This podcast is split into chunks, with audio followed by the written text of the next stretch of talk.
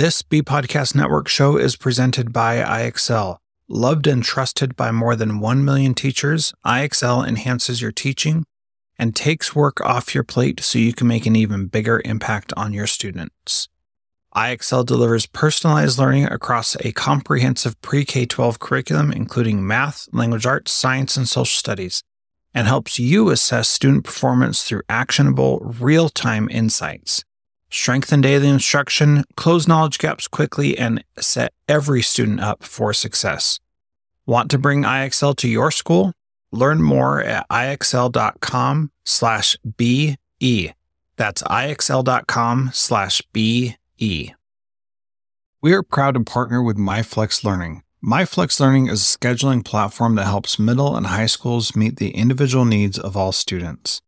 Students can easily create and manage time for flex blocks, win time, activity periods, RTI, counselor and teacher appointments, and so much more.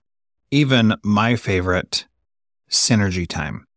And with its built in accountability tool and reporting features, MyFlex Learning solves your challenges around getting kids where they need to be and understanding how flex time is spent. Make flex time work for you. Visit myflexlearning.com slash BE to learn more and receive $500 off your first year. That's myflexlearning.com slash BE. Welcome to the Cybertraps podcast. I'm Jethro Jones coming to you from Washington, host of the podcast Transformative Principal and author of the books, plural now, School X and How to Be a Transformative Principal. I am a former principal at all levels of K 12 education. Greetings, everyone. I'm Frederick Lane, an author, attorney, and educational consultant based in Brooklyn, New York. I'm the author of 10 books, parentheses, it's not a competition, including most recently Cyber Traps for Educators 2.0, Raising Cyber Ethical Kids, and Cyber Traps for Expecting Moms and Dads. Jethro and I have teamed up when we're not writing to bring timely, entertaining, and useful information to teachers, parents, and others about the risks arising from the use and misuse of digital devices. Yeah, it's not a competition, says the guy who has 10 books that I'll never catch up to. But anyway, I wrote another book last week, so we'll talk about that in just a moment. Fantastic. So, what else are we doing here, Jethro? well, we are going to talk to some of the world's leading experts from the fields of education, parenting, sociology, and cyber safety. We invite you to join us as we look at what it takes to better navigate our increasingly high tech world.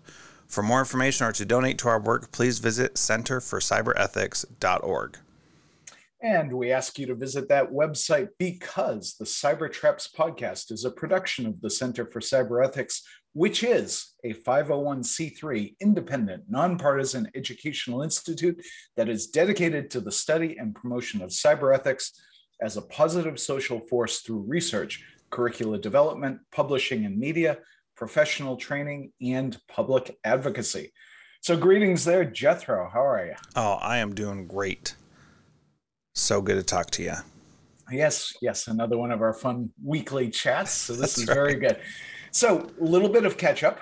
Uh, last week, in fact, you did drop a new book in the world. So, how's that going? Uh, so far, it's going great. I did a launch party that had um, four different sessions that were an hour each, and it was really amazing people walked away saying that it was cathartic, that it helped them get into flow for the first time in months. Because what we did is we wrote a book together, and I have ah. 65 entries of about 500 to 1,000 words each of content for this new book called Real Experience How to Be a Transformative Principal.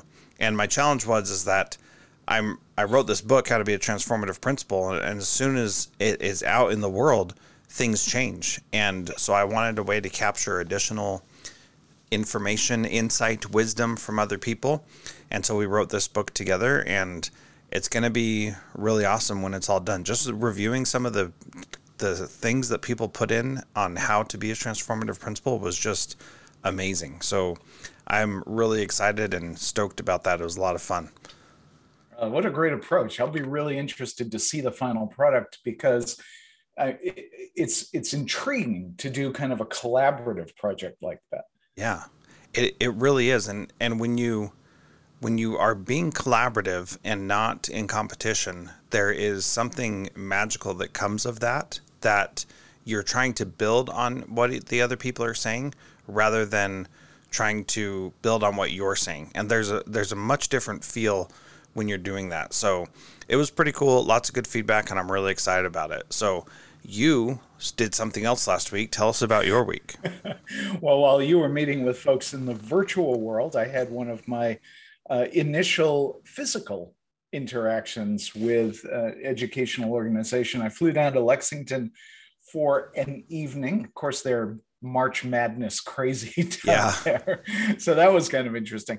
But I was attending the um, the Education Law and Finance uh, annual gathering of the Kentucky Association of School Administrators. So obviously, an organization that's right up our alley in terms of the work we're doing. And they had me do the initial keynote, which was on Cyber Traps for Educators 3.0, you know, the ongoing awesome. project yep. for this year. So it was a great opportunity to talk about some of the trends that you and I have discussed uh, in terms of what technology is doing to education, as well as the restructuring of the cyber traps into, I think, a, a more effective teaching tool for educators and administrators. And then I followed that up with the um, TikTok 10 p.m. Do you know what your teachers yeah. and kids are doing? And that one, that one was, I think, the one that really began to grab people because it's so timely. Everybody's kind of aware of some of the issues that um, are popping up. So that went pretty well. Um, it, it it's interesting because you know I I do think I just and I want to see more instances, but it does feel like um, technology use by the audience has gone up mm-hmm. um, in for this for this in-person gig. And i think that that may be one of the byproducts of the pandemic and our being online so much. Um, it's it was i felt a little bit harder to get the kind of engagement that you mm-hmm. know a physical lecture really is supposed to provide. Um, we'll see. We'll see how it plays out. Yeah that's really fascinating and something that as as you and i are people who go out and speak to other people in person, we have to, I think, up our game as well and make what we're saying and doing more compelling for people to engage in. And when I spoke about social media at that trauma conference in Houston a few weeks ago, it was it was by far one of the buzziest topics that was going on because everybody knows what a big deal it is and how important it is to pay attention to that and yeah. to have an idea of what's going on. So you created this awesome website where people can go get information about these sessions that you've um, done. So can you tell us a little bit about that? And that's going to be the first link in the show notes at cybertraps.com. So uh, we'll make sure we plaster that out there for people to see as well. well, that's that's actually a real a real help, Jethro, and I think it's important to um, let people know that that our collaborative process, I think, fuels both of us because this is a spinoff of an idea that you did for I think one of your lectures or for the book. Yep. I forget which. For the but, lecture on trauma. Yep. Yeah, that's right. So so I took a look at your page and it just seemed to me that it was a great opportunity to take some of the notes that I compile for these lectures and throw them up onto cybertraps.com and give people a chance to see them and maybe go through and learn something extra, even if they weren't at the conference. Um, on this particular page, which is in the show notes, cybertraps.com backslash additional hyphen resources, you can find links to the three main lectures that I've done this spring. Uh, the ones for Hawaii, the ones I did up in Alaska for ASTI, the Society for uh, Tech and Ed, and then most recently in Kentucky. And if people click through on the titles to those events, uh, they'll be taken to a form on cybertraps.com if they want PDFs of the lectures, they can fill out the form. Otherwise, they can just read the notes that are there. Yeah, and th- this is really cool. So the thing that that originally spurred this idea in me is that I'm doing these sessions on trauma, and trauma is a very deep, complex topic that a one or two hour lecture just is not going to cover it all. There's just no way. And I was realizing that people needed more information than the surface level stuff that I was giving to a general broad audience in the session. And so I wanted a way for people to go deeper and to provide them additional resources beyond what I could in the session. So I really saw it as a way to add additional value to what they were getting from my in-person session and to keep the conversation going into the future, which I think is a really important thing to be able to do when you're giving a talk or a lecture or whatever the case may be, because you only have so much time and there's only so much that you can put in there, right? Well, and and to be honest with you, Jethro, this is also an outgrowth of how we construct our show notes, you mm-hmm. know, for mm-hmm. these podcasts, because invariably, whatever topic we're choosing for a particular week or for an interview, there's just so much more than we can talk about in 45 minutes. So yeah. having the show notes with additional links that people can dive into as deeply as is useful for them, I think really is part of what we're trying to do here. Yeah, absolutely. I think that's really important. I'm glad that we're doing it because I think that it is something that it, that needs to be done. Um, so again, that's cybertraps.com slash additional hyphen resources. So make sure you check that out. And that's the top link in the show notes for today. So make sure you go check that out as well. And I'm also plastering it everywhere I can think of, so people will get tired of seeing it at some yes. point. But it, it will grow. It is a work in progress, and I think um, it gives people a good idea uh, not only of the work that I'm doing with my lectures, but what we are going to try to do with the Center for Cyber Ethics going forward. Yeah, very good. Well, let's get into our topic for today, which is um, uh, social, I'm sorry, the pandemic technology and the mental well being of children.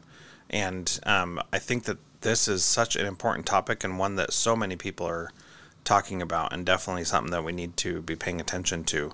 Um, and it started because all of a sudden school was canceled and we had to go virtual and do emergency remote teaching, which nobody was prepared for and nobody was ready to do, and so we we made a lot of decisions that some were really good, others were not so good, and I'm not judging anybody for that. By the way, I'm just saying we had no idea what we were doing, so we thrust everybody into the situation for which very few people were actually prepared for.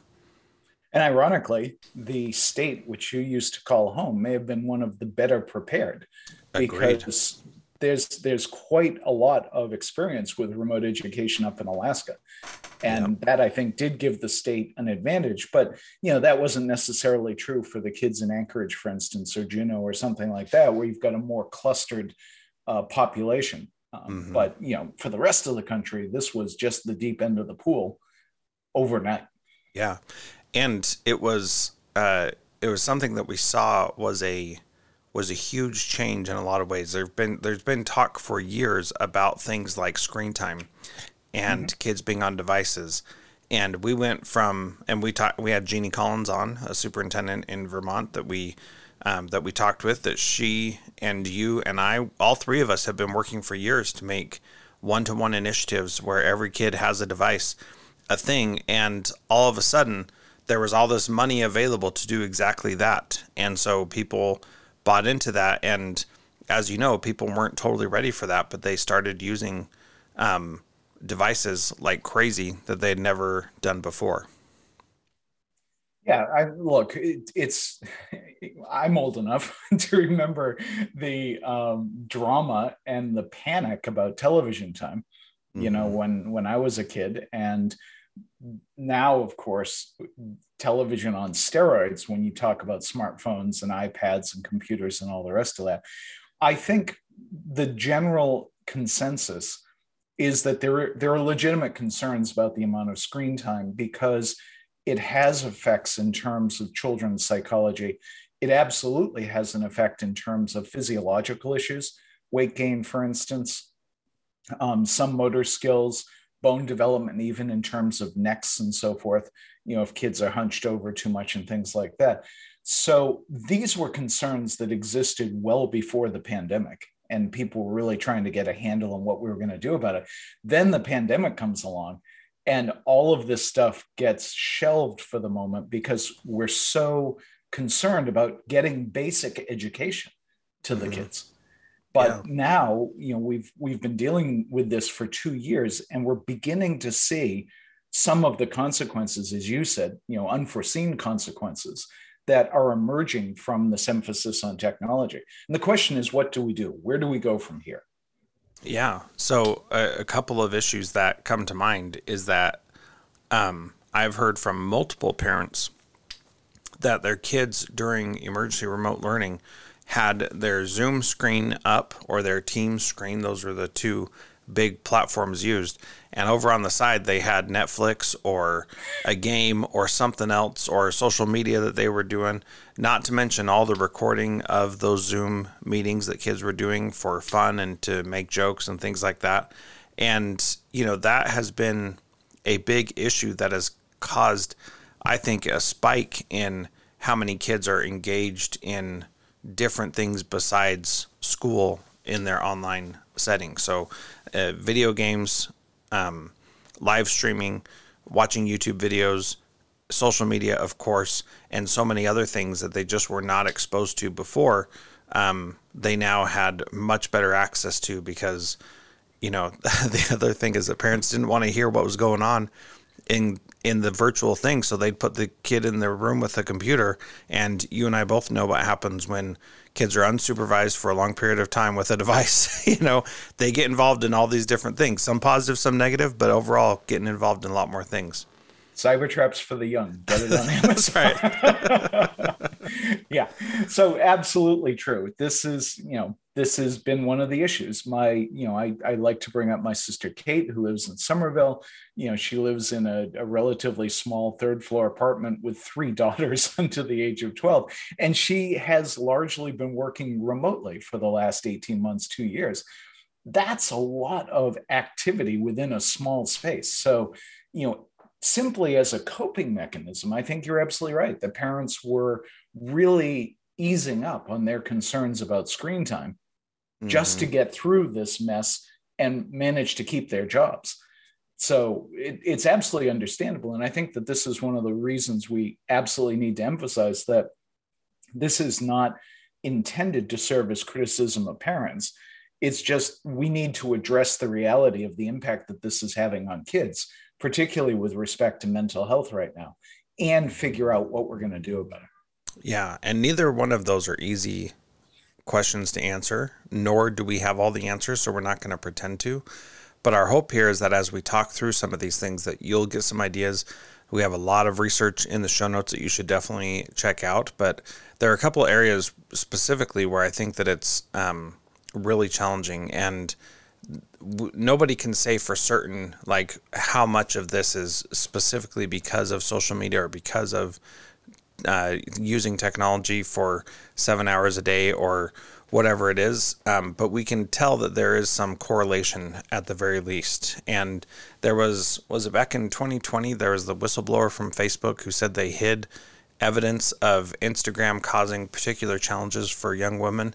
Um, I can't remember exactly when in this whole process that was, but I remember that coming forward and and basically they knew that it was harming young women especially and they continued doing what they were doing with no concern for that. Yeah, if I recall, the whistleblower story broke last year. I mean, it's it's all a blur these days, anyways. but yeah, I think she came forward last year with that evidence, and know, look, we're beginning to see, and this is the subject for the toxic masculinity book that is circling around my head, you know, for the next go round, is boys are starting to catch up in terms of some of these body image issues and, and self perception and uh, confidence issues because of their use of social media. But there's absolutely no question that it has had a much greater and more profound impact on young girls. And the problem is that the algorithms that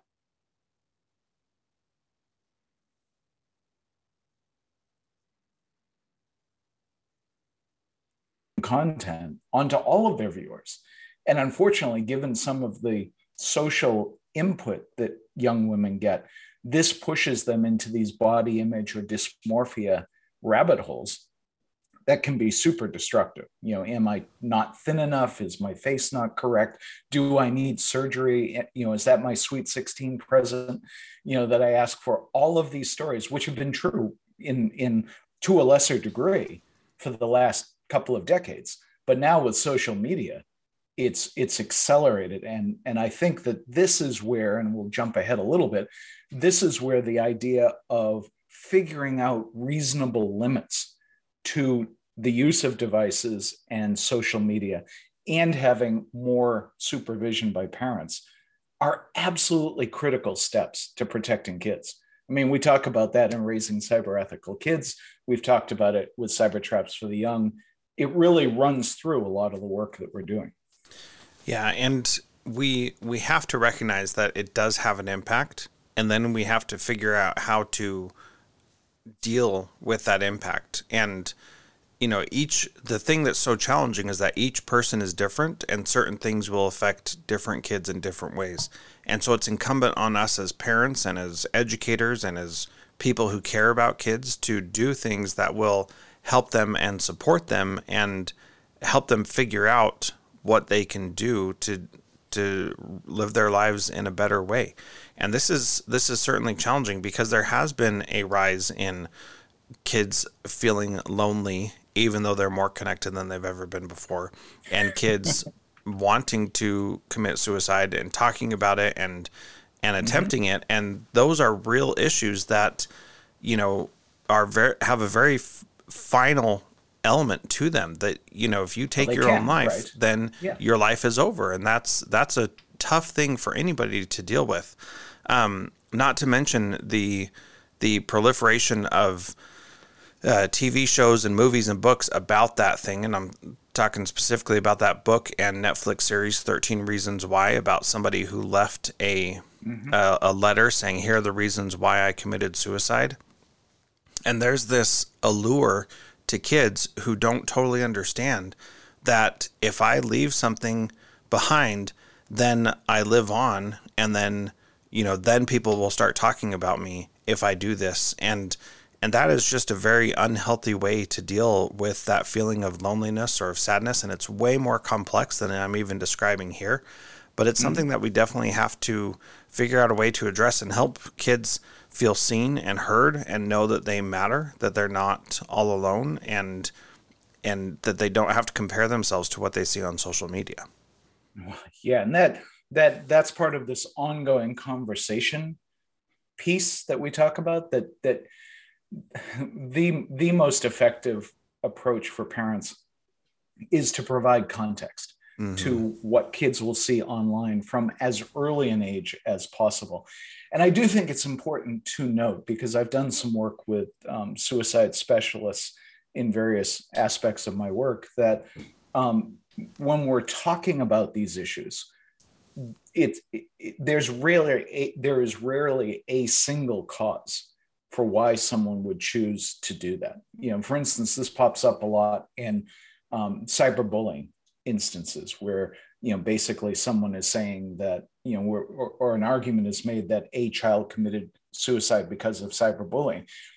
There's oftentimes no question that cyberbullying plays a role in that you know in terms of of creating the mental health conditions where that becomes a possibility but almost invariably there are other things going on that contribute to that. So you know when we talk about the role of technology in a child's mental health it's absolutely a factor but it may it's it's not necessarily a linear connection exactly. between more tech is bad causing mental health issues oh my god suicide. That that line is much more convoluted than some articles would have you believe. So when people are going through the resources that we put into the show notes, I think you know just keep that in mind and and retain a certain amount of critical thought mm-hmm. in terms of what people are saying about the role of technology.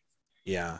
Well, and new technology is coming about. Um, things like virtual reality. I heard a story recently about a young woman who was engaging in chats in an Oculus device in a chat room in there and the whole metaverse thing that is becoming more a part of our lives is is setting kids up for more of this stuff happening. Not to mention um, artificial reality that is you know could could do the grooming for someone you know? That that kind of an idea is just is just really tragic that you would start you know that you wouldn't even have to put in any effort to start grooming kids to get them to start making bad choices. I, I think we're going to have some really science fiction sounding stories coming up soon and yeah. we're not going to like them but no. we have to be prepared for them i mean it, imagine i mean artificial intelligence this is one of the research categories needless to say that i keep an eye on and artificial intelligence is doing absolutely amazing things like it's something like 40 times more effective than human doctors at reading breast x-rays or breast scans mm-hmm. and detecting potential breast cancer it's the the ability to use that technology is phenomenal on the other hand you've got a report the other day that they unleashed AI on some chemistry database of articles, and it came up with 600 lethal poisons yeah. in a matter of yeah. hours. Yeah. It's just like, are you kidding me? This is not where we want this story to go. And it's far too easy to imagine someone with um, a pathology and enough technical skills using AI to either scan social media to identify vulnerable kids you know, with incredible speed and effectiveness, or develop the scripts that allow for grooming. And you know, that I just I hate to be the um, technical Cassandra, but these are the kinds of things that at some point inevitably we will confront. Yeah, and and we we're going to. Like th- i'm sure that these are not new ideas that somebody is already out there doing it. It just hasn't made the news yet right? Yes the, right. the thing is is that we are not the two smartest people in the world. And so there are other people who have figured out how you're like i don't know jethro maybe we are.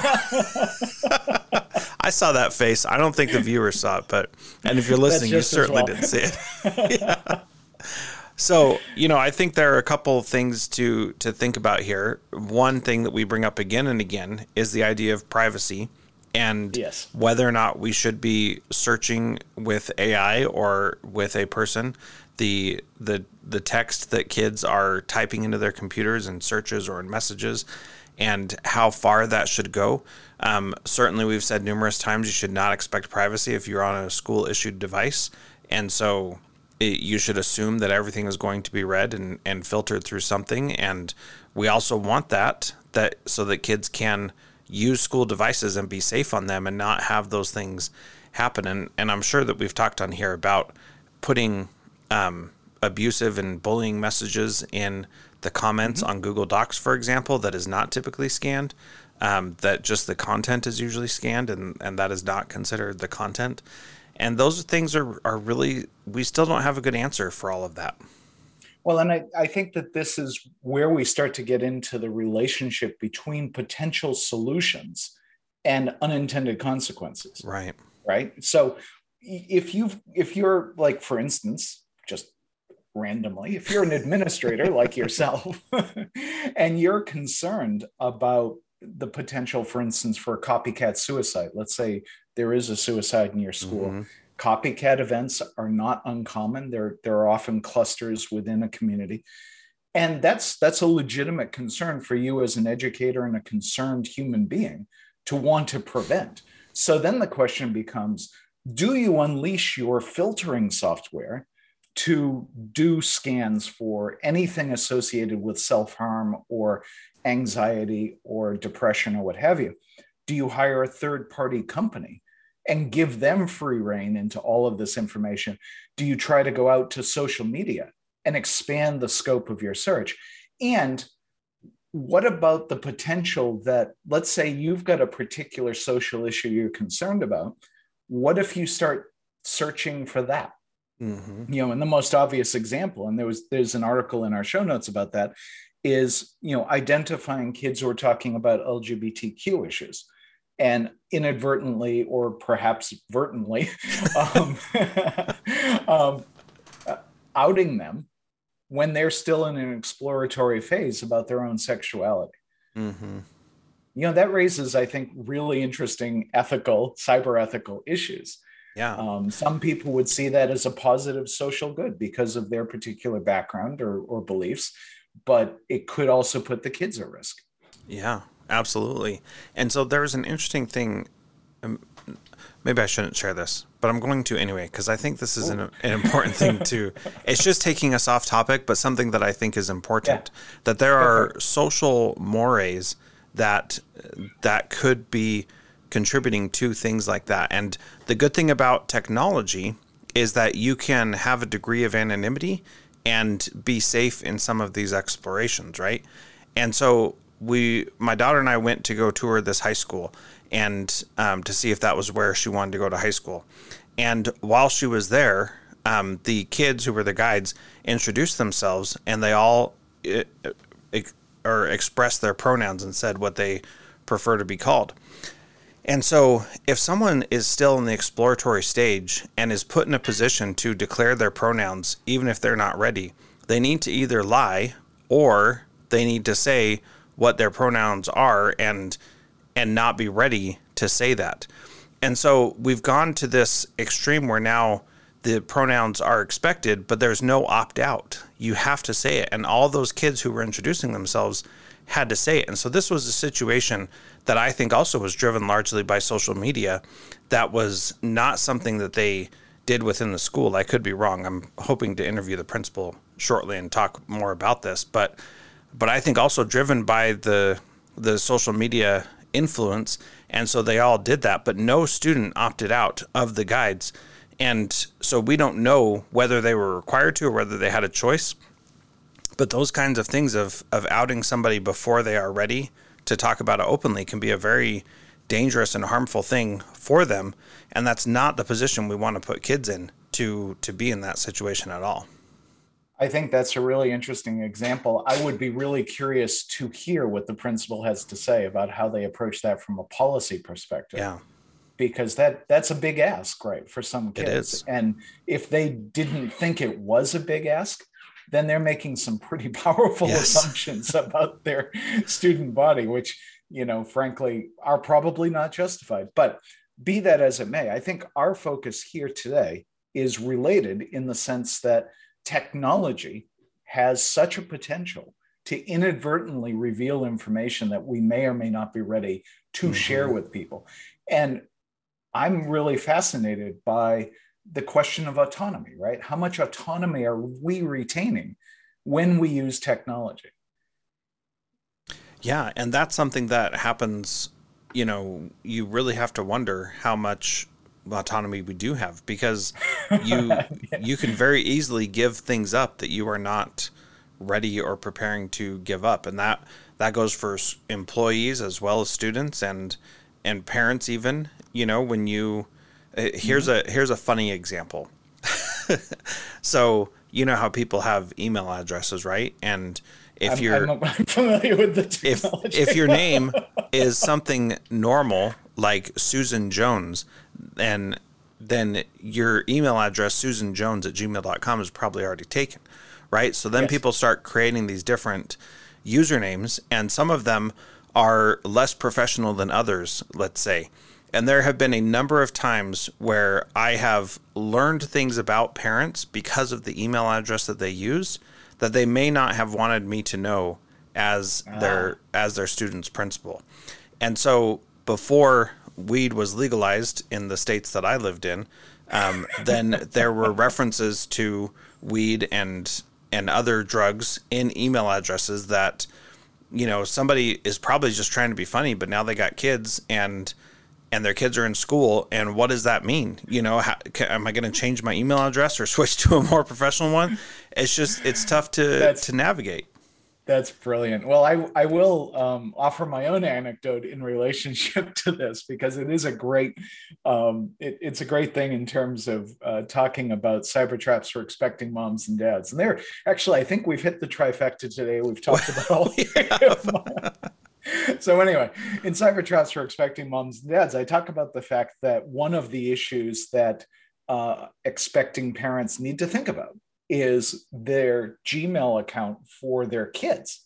You know, be and as you as you say, we've reached saturation point now. So most of the known variants are probably pretty well sucked up. But when I would when we were expecting my kids, Ben and Peter, Um, I actually did get Gmail accounts for them. This is back in 93 and 95. So Gmail hadn't been around that long.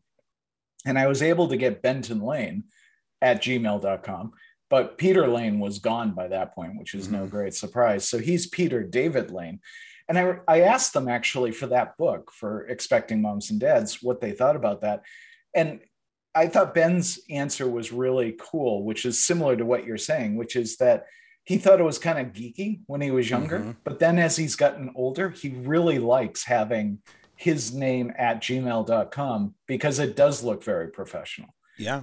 That's least, good. You know, it's not a it's not a corporate address, but in terms of someone writing to him, it's very locked into his identity. Yeah. Yep. Very good. And, you know, because I know other people will correct, Gmail was not around in 93, 94. So you did it after. Oh, okay. So the kids must have been. I, I forget exactly when yep. it came in. That's okay. Uh, it was just the pressure of being live that happens. So, so I have I have actually bought domain names for each of my kids for a very yeah. similar reason because yeah. then they can have their name at their name.com, which you know I've had those for years. I don't remember when I actually bought them, but they're they renew every year, you know, and I just keep them keep them yep. going. But you know, our last name is Jones, so you know it's going to be tough to tough to keep yeah. a Jones.com uh, domain name. So I did the same thing. Now we've gotten a little off topic, so I'm going to bring us back as we close up to some of the responses that we can do to help. And well again, done. I was going to do it if you did. so a couple things that uh, to think of. One is we talked about the screen time limits. Um, a possible legislation uh, in the United States and the European Union, where if legislation happens in one of those places, other countries eventually follow as well. They're kind of the the leaders, and the EU, I think, is really the leader on that privacy front right now. Well, and it's not just privacy, honestly. The the other area in which the European Union is leading, and we actually should probably do an entire show just on this, is algorithmic justice. So this idea that tech companies like Meta, like Google, like Twitter, like uh, Snapchat, um, basically have a moral and ethical obligation to uh, administer their algorithms in a way that minimizes harm to children.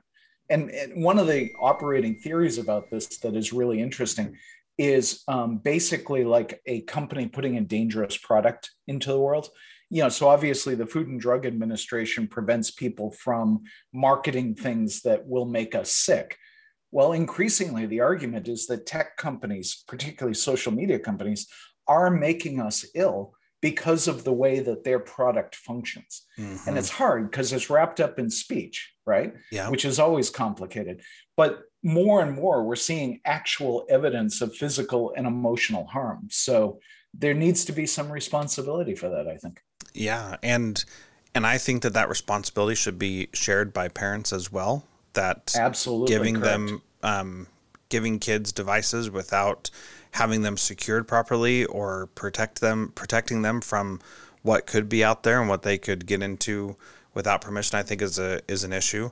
I think one thing that I'm really grateful for is that mental health is becoming less stigmatized than it has been in the past and we're talking about it a lot more often and openly than we have mm-hmm. in the mm-hmm. past, and I think that that is good. And so many of our issues come from poor mental health um, that you know we we've all grown up with. You know, we've all had you know parents or siblings or cousins or whatever that tell me about it. yeah, so we've all grown up with this, and and yeah. the fact the the idea that anybody escapes it completely, um, some sort of mental health issue is is not it's not accurate because we all we all struggle with it in one way or another. Yeah, and and I think we're we're all to one degree or another suffering from um, what I would call uh, pandemic trauma stress disorder right now. You know, it, it, we have to be aware of the impact that this is having on each of us, and maybe that is helping the conversation. But ideally, this will spill over to the broader discussion of how we help people recognize mm-hmm. mental health issues. Some of that can be professional development for educators. It certainly should be uh, you know outreach to parents and honestly helping kids themselves ask for help because they recognize that there's an issue uh, yeah. that they need assistance with yeah and and you have in the show notes here mental health days and i would just add on that one that not going to school may not be the best solution when you're struggling. Maybe it is, maybe it's not, but we need to take each person's situation into consideration. And maybe staying home from school is not the right approach, but maybe going to school and focusing on something else or doing some mental health related work or something like that is the better option. You know, one of the things that has been really beneficial in my career is having social workers and therapists in my school that kids could go and talk to because when they are struggling with something, having that person right there rather than pulling them out of school and having them miss school to go see someone, but just pulling them into the office right there can be really beneficial and really help kids who are dealing with real issues right then and there. Right.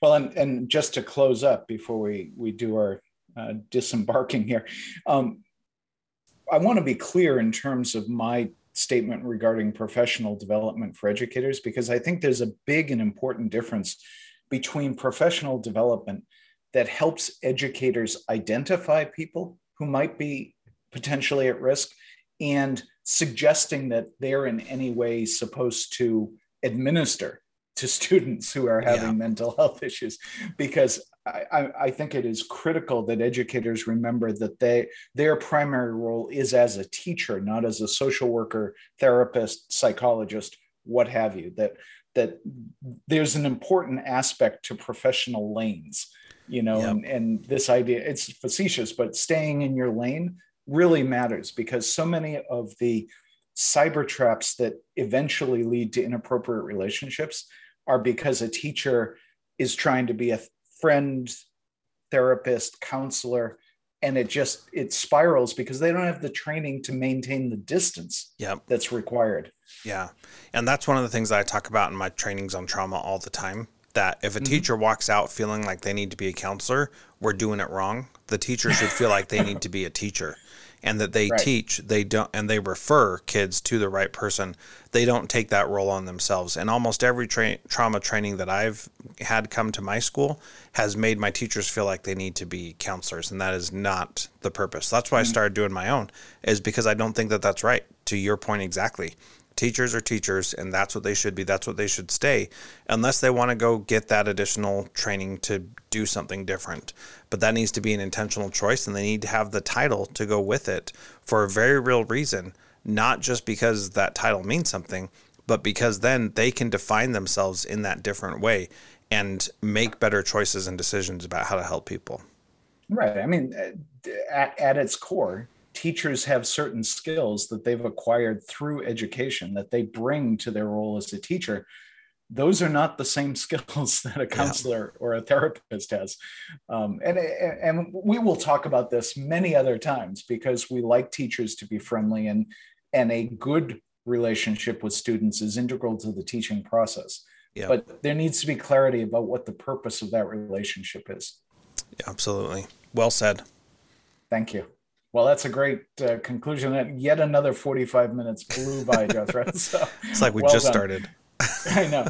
Well, believe it or not, that does wrap up this episode of the Cybertraps podcast. In the coming weeks, we will continue our coverage of emerging trends in a variety of areas, including digital misconduct, cyber safety, cybersecurity, privacy, mental health, and the challenges of high tech parenting. Along the way, we'll talk to our growing collection of international experts are helping us to understand the risks and the rewards of digital technology. You can find the Cybertraps podcast on all of your favorite podcast apps. We hope that you'll share the show with your friends and colleagues and reach out to us if you have topic, guest, or question suggestions. If you'd like to follow us on Twitter, I'm at Jethro Jones and Fred is at Cybertraps. And if you're still listening, you must have loved this podcast. Please leave us a five star rating and review. We appreciate having you with us and look forward to having you join us for our next episode.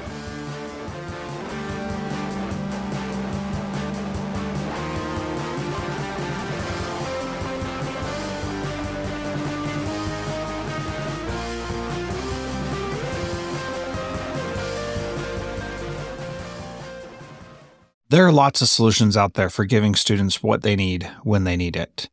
But when do they actually do all of those things? You need flexible time. When added into your master schedule, flex time enables students to get extra help or intervention, meet with teachers, make up work, get physical exercise, and try new enrichment offerings.